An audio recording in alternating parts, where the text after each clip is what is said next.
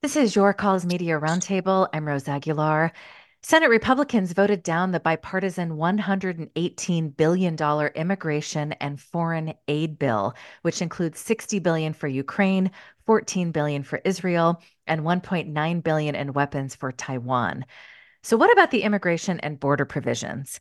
Well, today's guest, Mother Jones reporter Isabela Dias, writes In 2020, Joe Biden campaigned on the idea that Trump era immigration policies amounted to a moral failure and a national shame. Now he's backing a border deal that is so aligned with conservative goals that it causes glee from senators like John Thune, a Republican from South Dakota, who gushed, quote, "We would never get these measures in a Republican Senate, even with a Republican president," end quote. Under electoral pressure, and with unprecedented numbers of migrants arriving in the Southwest, Biden has made a radical U turn. He's recently vowed to close the border and now endorsed what would be the most restrictive overhaul of the immigration system in decades. Immigration advocates call the concessions in the bill unconscionable. Isabela Dias is a reporter with Mother Jones covering politics and immigration. She's written for many publications, including Slate, The Washington Post, and The Nation. Hi, Isabela. Thank you so much for joining us. Hi, Rose. It's great to be here. Great to have you. So, to first talk about how we got here, this bill was negotiated behind closed doors by Republican Senator James Lankford of Oklahoma, Democrat turned independent Senator Kyrsten Sinema of Arizona, and Democratic Senator Chris Murphy of Connecticut. So they all worked behind closed doors and then they finalized it with the White House. Is that how we got to this place? That's right. So these negotiations went on for months and it um, involved the Department of Homeland Security Secretary Alejandro Mayorkas and you know discussions with with the White House and more recently uh, President Biden did you know come out in support and endorse the bill saying that it would be um, you know the most fair and strict border security measure in in recent years. So, to talk about some of the key provisions in this bill, as you write, in one of the most significant proposals, President Biden would have the option to shut down the border if average daily crossings surpassed 4,000 in a week. What does that mean exactly to shut down the border? Right. So I think you know a lot has been talked about the specifics of this proposed bill and it has been you know weaponized a little on, on both sides. And i would i would just you know kind of say that it, from what i've been reading and hearing from immigration experts the consensus was a little bit that this was a mixed bag. So there were like a lot of bad provisions but also some good provisions in it. But as you mentioned the the centerpiece of this proposed bill was the creation of this new emergency border authority that would allow the Department of Homeland Security to basically quickly expel migrants coming in um, between ports of entry at times of higher border encounters. So, um, you know, the specific numbers is this this authority would be mandatorily triggered when this daily average border encounters reached 5,000 in the, span of, of a week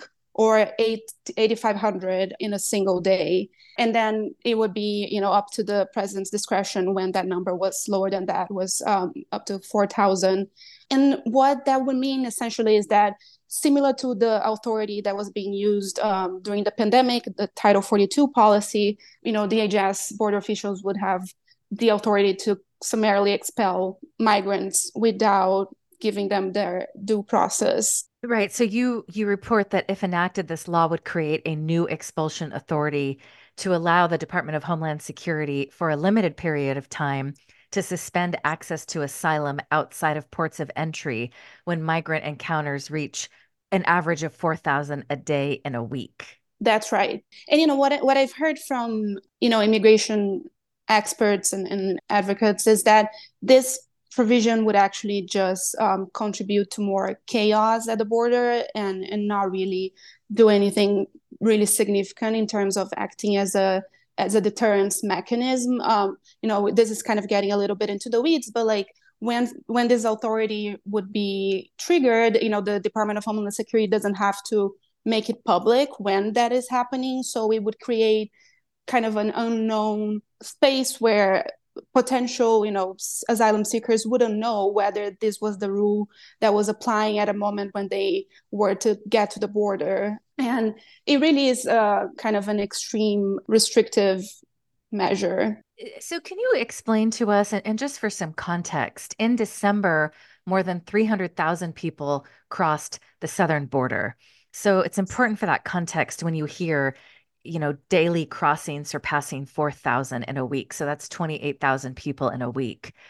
Can you tell us what is the process today? And then what would be the major changes if this bill were to pass? Right. So, you know, I think it's important to recognize that there is an unprecedented number of migrants arriving um, at the US Mexico border. And that is, you know, in large part due to circumstances that are outside of the control of any presidential administration. So we are talking about, you know, a once in like a generation um, global migration era um, with multiple compounded crises in different countries.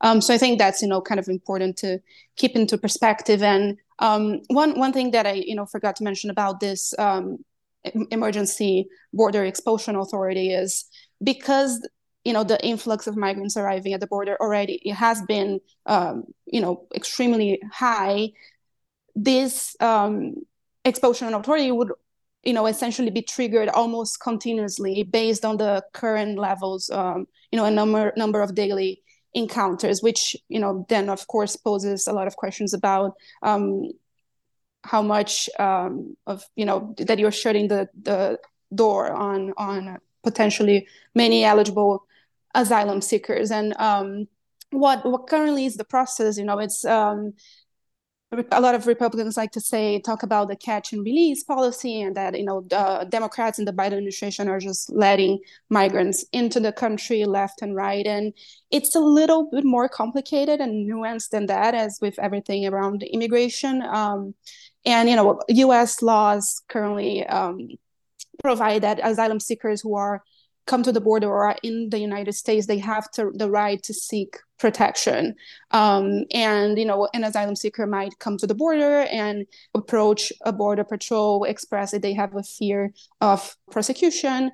And, you know, usually, generally speaking, people would be um, led into the country with a notice to appear in an immigration court at a later time. And, you know, part of the problem here is that that could mean years because of there's an insane you know immigration um, courts backlog. So it could take several years for someone to actually have their process go through the courts. And so that kind of also explains a little bit of the catch and release rhetoric coming from the right primarily. What are you hearing from advocates about president biden signing on to this deal the media coverage has a lot to do with this, as you point out. You write, as the perception of the issue of immigration as a political liability became more ingrained, partially as a result of media coverage, the Biden administration appeared to change.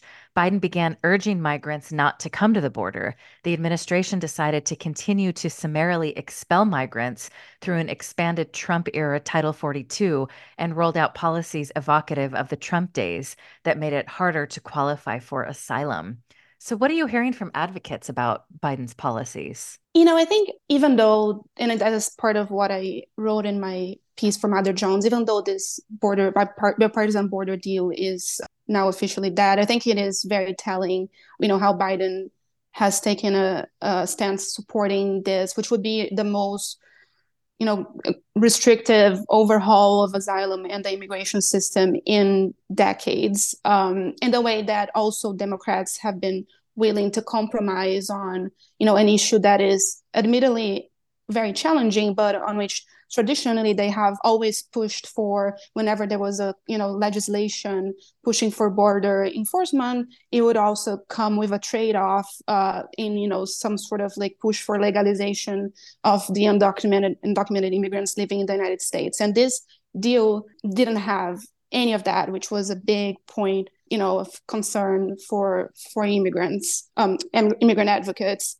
Um and i think you know in in light of Biden's rhetoric as a candidate and you know some of the very pro-immigrant policies that he did indeed adopt early on in his administration. I think there is a sense of, you know, from some of his allies, former aides, and definitely immigrant rights advocates, a, a, sense of disappointment and a sense of betrayal of his campaign promises, but I think also a missed opportunity to sort of project and put forward positive vision for immigration in this country. What precedent do you think this sets now that Biden has endorsed this bill? You know, I think um, what is kind of striking to me is it, it again, it also tells a lot about how the conversation around immigration, you know, legal or illegal, has moved so much to the right and to a strictly, you know, restrictive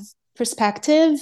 You know, it's obviously going to be a very salient, it already is issue um, on the campaign trail this year. Biden is, you know, vowing to use the Republicans' opposition to this bipartisan border deal as an issue moving forward and kind of like trying to show that Trump and Republicans are not interested in in, th- in fixing the border.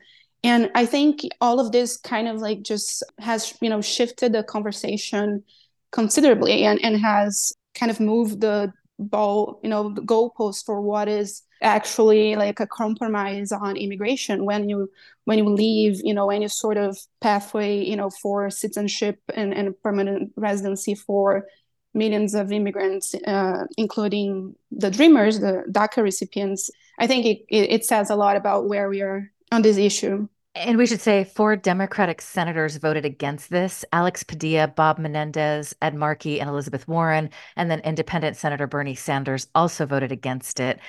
Today, we are speaking with Isabela Dias, a reporter at Mother Jones covering politics and immigration. And we're talking about the immigration bill uh, that was voted down by Republicans um, and some Democrats. Now, why did Senate Republicans vote this down? Well, Donald Trump wants to continue the Republican Party's racist rants on immigration and immigrants. And it's really important for context to remember that Trump began his 2016 campaign, and sorry to say this, but by calling Mexican immigrants rapists and criminals. He's now going further by saying immigrants are destroying the blood of the country. So, what are your thoughts on how major media are covering Trump and what is so obvious? He wants this issue to stay alive through 2024 because based on so much reporting, his base really they're they're obsessed with this issue. I mean, it's all over Fox, it's all over right-wing radio. Obviously, a lot of people are concerned about it, but the way it's framed on those channels is is very racist. It's not about finding solutions or the fact that these are human beings. Yeah, I mean, you know, like like you said, I think it's it, it, there's nothing surprising about the fact that that Trump is running on you know this nativist platform that was his campaign you know in, back in 2016 and uh, i think the it's important for us as reporters to kind of push the coverage towards showing how much more radical his vision is for you know a potential second term. In, and you know there has been a lot, a lot of important, important reporting by the new york times for example where they were able to sort of break down how Stephen Miller, who is you know the main Trump campaign uh, immigration advisor and, and an anti-immigration hardliner, their vision, you know, for having essentially mass deportations and mass det- detention camps, um, and doing away with birthright citizenship, and you know, just I think it's really important to just reiterate how this maybe a lot of it is kind of the political rhetoric of the campaign, but I don't think we should minimize how um, potentially, you know, um, harmful the policy proposals that are coming from the Trump campaign. And we know what he did, you know, in his during his first term, and and part of Biden's challenge, I guess, um, when he came into office was there was so much kind of uh, you know wreckage to to be done away with and and and and to restore a resemblance of a, a normal system that in itself would have been you know worth a, an entire term of, of work. And it's so important to remember child separation. Uh, it's it's wild to me that it's that's hardly talked about today. It is so important to go back to those policies to think that the government didn't even keep records of these separations and parents had no idea if their kids were even alive And so to think that Trump is going to take this even further, uh, what what what does that mean? I guess in our remaining minutes, Isabela, we've got nine months of 24/7 election coverage, and Trump and many Republicans want immigration to be a major, major issue. How do you think the media should deal with this, given what we've already learned from what they've done and what their plans are? I think it's really critical that the media emphasizes how potentially harmful um, a second Trump presidency would be for you know immigrants, of course, but also it would potentially impact U.S. citizens as well. You know, uh, Trump and Stephen Miller are promising mass raids, and and and we have seen before that those raids are often kind of indiscriminate and um, might impact even U.S. citizens and certainly families where you know there are mixed status members. So I think you know it's our job to you know as much as we might not want to hear about it because it is honestly scary but i think it is important to hammer on like how out there these policy proposals are coming from the trump campaign but also how in his first four years in office he created an infrastructure to be able to implement some of these radical ideas. And you know another aspect of this is now the courts are you know somewhat less equipped to um, you know block some of these uh, potentially unlawful policies because you know not only has Trump put a lot of judges into the courts but also there has been you know a supreme court decision basically limiting how federal courts could block immigration enforcement policy. So we cannot minimize what's at stake here. And and of course it's important to acknowledge that many cities are having a very hard time with all of this. I mean to think that republicans in texas and florida are putting human beings on buses and sending them to places like Chicago, New York, Denver. And these places, in many cases, didn't even know they were coming. So they're struggling with all of this, and that's legitimate. But, you know, how do you, as a reporter, write about this in a humane way rather than a political issue that has so many racist undertones? I think that's also really important to discuss. Yeah, I mean, absolutely. I think, you know, it's migrants are being, you know, used as political pawns and, and being scapegoat by people like Greg Abbott. And I think it's really important that we first go out and, and meet the migrants and listen to the migrants uh, when, you know, when they were first being bused here to Washington, D.C., where I'm based. Mm-hmm. I went to a church and met dozens and dozens of families, you know, many of them from Venezuela, but literally from all over the place, many children, and, you know, kind of try to understand what is making them come here and, you know, kind of what they go through once they are here. You know, there is a whole period of when these asylum seekers and migrants are in limbo where they cannot work. Um, so I think it's important, you know, moving forward that we we kind of keep these people in in mind and um, understand what their what their needs are and and like you said they are um, you know being used in this political games and, and we should point out that we're talking about people from of course central america south america but also africa this isn't getting that much attention but cbs reports that last year, 37,000 Chinese citizens were apprehended as they crossed the border. That is 50 times more than two years earlier. So, like you said, people are coming from all over the world. You know, that's like, I think the part of, you know, this that gets lost. And, you know, it's something that the DHS Secretary Alejandro Mayorkas, who survived an impeachment um, effort just yesterday, he will repeat this to exhaustion. Is like the migrant, you know, quote unquote migrant crisis is not a unique challenge to the United States. It is a whole, you know, whole hemisphere and the whole globe. Um, the patterns of this global migration era are entirely new and they pose a total new set of challenges to any administration and it's something that um, you know the biden administration is is confronting now and and any administration moving forward we'll have to. Well, Isabela, your reporting is is so important. Thank you so much for joining us. Thank you. Isabela Dias is a reporter with Mother Jones covering politics and immigration. You can find her pieces at yourcallradio.org. And thank you for joining us. I'm Rose Aguilar. It's your call.